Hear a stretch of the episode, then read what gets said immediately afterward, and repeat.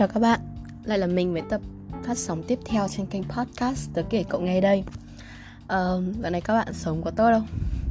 Mình vẫn ổn và chuẩn bị kết thúc một kỳ nghỉ hè ngắn ngủi Để bắt đầu với một năm học mới Với ba chữ là thi chuyển cấp. Thôi thì gác lại quá khứ và bỏ lại tương lai. Cảm ơn các bạn vì đã chọn khoảnh khắc hiện tại để lắng nghe tập podcast này của mình chủ đề tập podcast này có thể các bạn thấy hơi hoang mang, đúng không? Trí tuệ nhân tạo ai thì liên quan gì đến thần thức cơ chứ? Mà tóm lại thì thần thức là gì? Vậy thì để biết chúng là gì, như thế nào thì cùng mình bàn luận trong tập podcast này nhé. Các bạn có thể thấy thì thường thì cái kênh podcast của mình không hay đề cập đến những cái vấn đề hay những cái chủ đề mà nó mang tính kiểu học thuật như thế này, đúng không?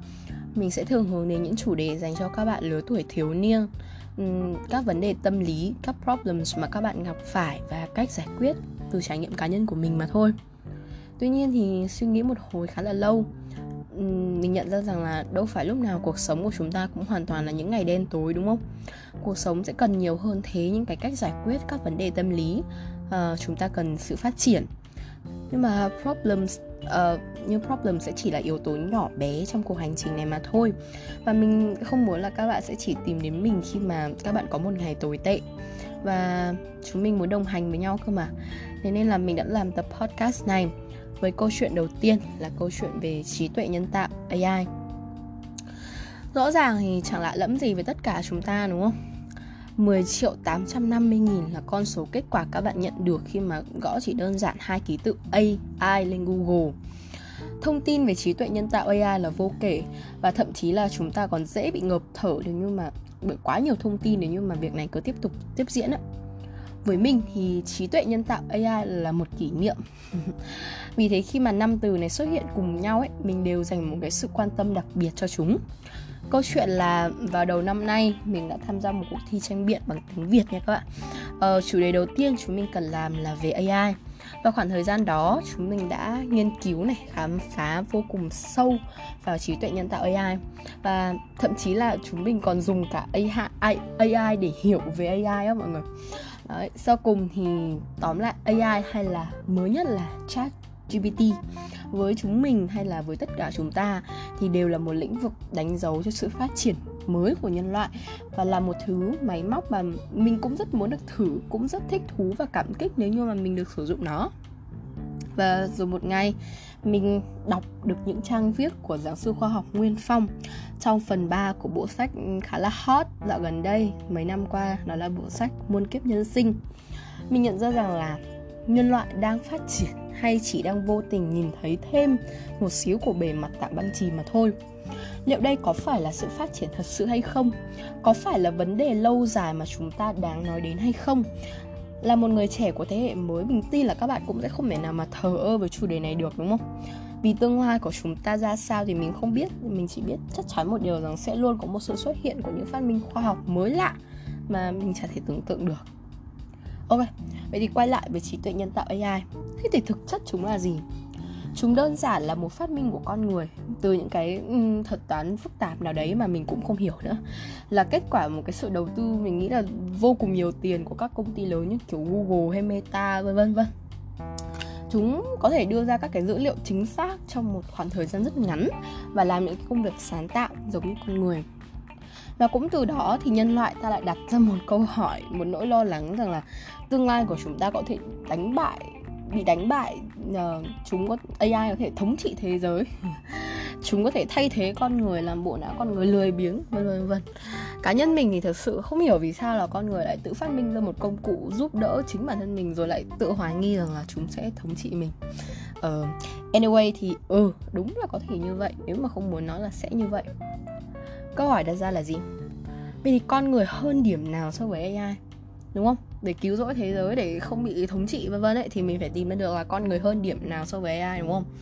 Ok, thế thì chúng ta sẽ thường nói đến cảm xúc này, nói đến sự sáng tạo này, vân thế nhưng mà bây giờ thì AI có thể làm thơ trong khi mà các bạn ngồi đây thì chưa chắc đã viết được một bài thơ hoàn chỉnh.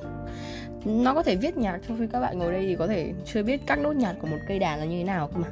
Ơ thế thì con người đành phải chấp nhận cái viễn cảnh như vậy à? À thì tất nhiên là không. Để phản biện thì mình sẽ nói như này nhé bộ não con người hoạt động bằng việc thu thu thập thông tin qua các trải nghiệm và đánh giá giữa chủ thể và môi trường.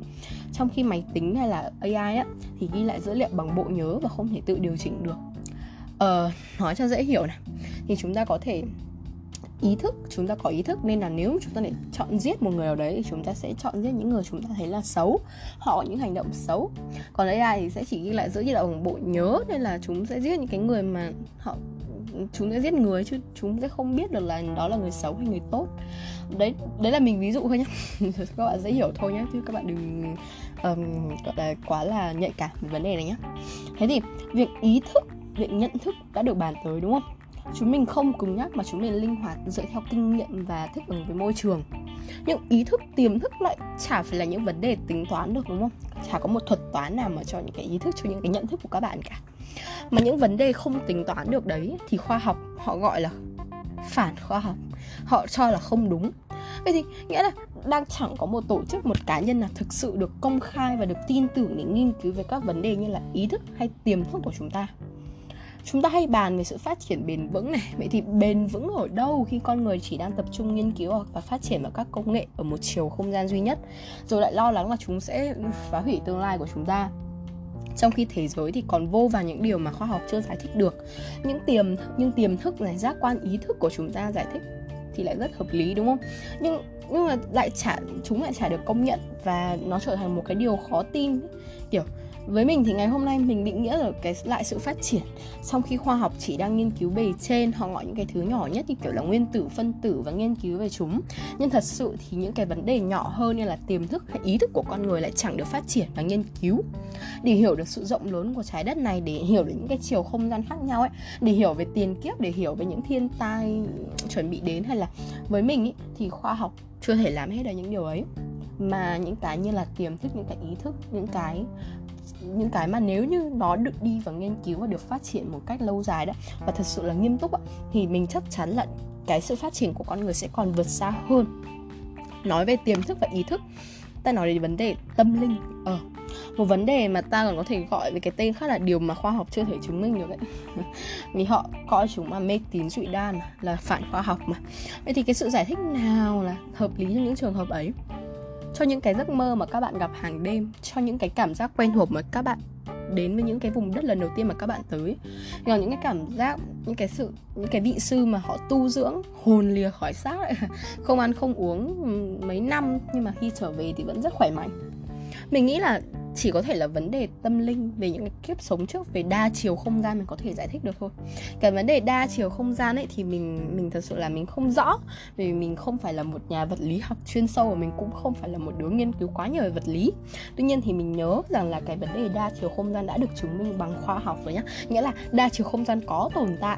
Vậy thì vậy thì nó nó tồn tại, nó đang xảy ra như thế nào thì khoa học chỉ dừng lại ở việc là, ok, đã có đa chiều không gian, có những cái vấn đề sau, những cái vấn đề tâm linh liên quan đến đa chiều không gian thì họ coi là mê tín dị đoan.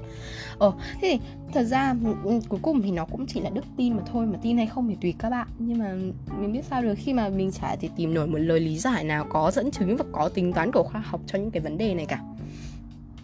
Vậy thì những người những người biết trước tương lai này hay có những hiện tượng siêu nhiên đấy là sao? Thật ra thì mình mới xem xong một bộ phim trên Netflix, Bỏ qua những, không sót một phút nào trong 62 tập phim xuyên suốt 4 phần, Mình học được rất nhiều bài học trên bộ phim Manifest này. Mình biết đây chỉ là một bộ phim viễn tưởng mà nhưng mà bằng cách nào đấy thì mình tin vào thuyết rằng là thần thức hay thần linh á và các yếu tố siêu nhiên thì họ vẫn luôn tồn tại ở đó và họ tồn tại dưới một dạng đó là một tần số rất rất rất rất nhỏ rất rất, rất thấp. Trong phim thì họ gọi là ULF mình cũng đã nghe kể từ rất là nhiều người mà thậm chí là thầy vật lý của mình như là ma hay là thần này. Các kiểu họ họ vẫn đang tồn tại và họ tồn tại dưới những cái dạng sóng rất là nhỏ và tần uh, các cái tần số uh, và là các cái tần số mà con người ta không thể nào mà quan sát và cảm nhận được rõ ràng. Các cái chiều không gian khác nhau họ cũng sẽ tồn tại những cái tần số khác nhau. Và đôi khi có những người tu luyện ấy đấy những cái người vị sư đó mình nói ở trước đó thì họ có thể uh, tu luyện và có thể đi đến những cái chiều không gian khác ở các cái tần số khác. Và có thể ai mà biết được, đó mới là cái chìa khóa duy nhất để biết được trước tương lai, được ngày tận thế và để có thể sửa chữa được nó, đúng không? Để để thật sự là phát triển một cách bền vững, để thật sự là, ok, trái đất vẫn sẽ luôn tồn tại, ok, để nhân loại chúng ta vẫn được sống, ok? Đó nữa đâu đó là cái chìa khóa duy nhất trong khi khoa học ở thời điểm hiện tại họ chưa làm được. Nghe thì điên rồ đấy, nhưng mà mình biết, vì nó là đức tin mà. Nhưng mà đó là cái lời giải thích hợp lý duy nhất mà mình biết được và hiểu được ở thời điểm hiện tại ngoài ra thì trong bộ phim Manifest có hai nhân vật mà mình rất là yêu thích đó là Sanvi và Vance Ờ, với Sanvi thì cô vốn là một nghiên cứu sinh khá là giỏi nhưng mà lại vô tình đi trên chuyến bay 828 828. Vấn đề chính là đặt ra trong phim.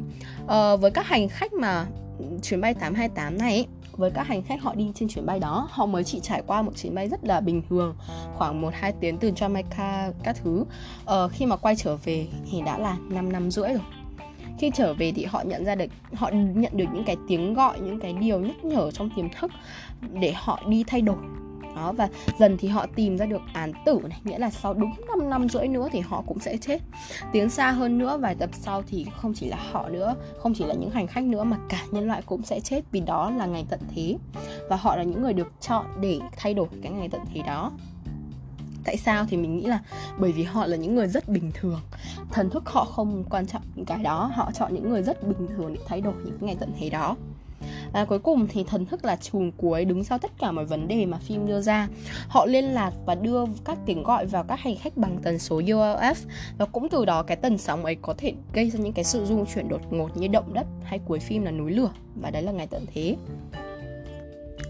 để kết lại phim thì phim đã đưa ra là một cái vấn đề về sự tha thứ forgiveness. Nghĩa là các hành khách nào mà thật sự có thể tha thứ được cho mọi người xung quanh và chính bản thân mình về những cái điều lầm lỗi đã gây ra ở quá khứ ấy thì sẽ đi qua được cái death day cái án tử đấy. Ngược lại thì họ sẽ biến mất một cách mãi mãi và hoàn toàn nếu như mà họ chưa tha thứ được cho bản thân mình hay là lạm dụng cái cái vấn đề tâm linh đấy lạm dụng những cái quyền đấy uh, kiểu đấy. Thì xuyên suốt quá trình ấy, chính Sanvi là người đã nghiên cứu và dành toàn bộ thời gian của mình nghiên cứu về các vấn đề nhân gặp các tiếng gọi. Và chính cô cũng là người đã tìm ra tần số UOF một nghiên cứu sinh một nhà khoa học đáng khen khi đã đã dám đi ngược lại với chính phủ. Những người mà họ chỉ muốn dành các hành, dùng các hành khách làm vật thí nghiệm và đi tìm những cái câu trả lời mà bằng cách là thậm chí là có thể giết người họ, họ không quan tâm họ phải tìm được câu trả lời bằng cách là thấy ngay trước mắt. Bằng những cái thuật toán bằng những cái mà nó có dẫn chứng thì Sanvi có lẽ là nhân vật giải quyết được các vấn đề mình thắc mắc trong phim nhiều nhất cô đã không làm như vậy và làm ngược lại. Cùng đó thì là Vance. Vance là um, mình không nhớ rõ là ông là giám đốc hay là gì đấy của một công ty tình báo. Và ông đã đứng về phía các hành khách khi mà giúp đỡ Sanvi nghiên cứu các vấn đề này nhưng mà điều mình băn khoăn ở thế giới thực tại là nếu như mà Sanvi không được trực tiếp trải qua những cái tiếng gọi ấy, những cái hiện tượng ấy thì liệu cô có động lực để nghiên cứu những cái vấn đề đấy hay không? Liệu con trai của Vance không bị đe dọa bởi các thế lực ấy thì ông có thật sự là tin vào những cái tiếng gọi đấy hay không? Và có mấy người thật sự làm được vậy và xác suất là bao nhiêu để việc này thành công? Nếu mà ở thế giới hiện tại các nhà khoa học không trực tiếp được trải qua những cái hiện tượng đó thì uh, những cái hiện tượng mà khoa học chưa tìm ra đó thì sẽ có những ai thực sự có thể nghi khả năng có khả năng để nghiên cứu các vấn đề này. Vì thế mà mình làm tập podcast này để gửi đến thế hệ tương lai của thế giới của nhân loại chúng ta. Mình hy vọng là sẽ có thêm thật nhiều Sanvi có thêm thật nhiều fans những nhà khoa học nghiên cứu về các vấn đề tâm linh để đưa nhân loại ta đến một sự phát triển vượt bật hơn vượt ra ngoài những cái những cái gì đang diễn ra và tưởng tượng được. Mình hy vọng là sẽ có thêm một nền khoa học mới, một nền khoa học nghiên cứu lại từ đầu để thay đổi cục diện, để nhìn lại và thật sự tìm được chìa khóa cho sự phát triển bền vững. Và đặc biệt là mình muốn gửi đến chúng ta những con người nhỏ bé nhưng mà gánh trên vai những cái áp lực vô hình nặng nề.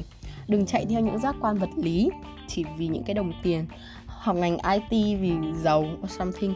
Hãy chạy theo những cái giá trị bền vững, sống có trách nhiệm, không lười biếng và vô cảm mình tin là trí tuệ nhân tạo AI hay những phát triển tiếp theo của nhân loại sẽ là những vấn đề đúng đắn và vẫn cần được có một cái sự phát triển về sau.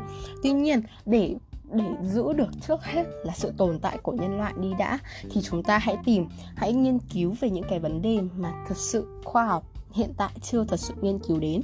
Và mình mong là đây sẽ là một tập podcast có thể đem lại một thông điệp nào đấy cho các bạn. Cảm ơn các bạn vì đã lắng nghe.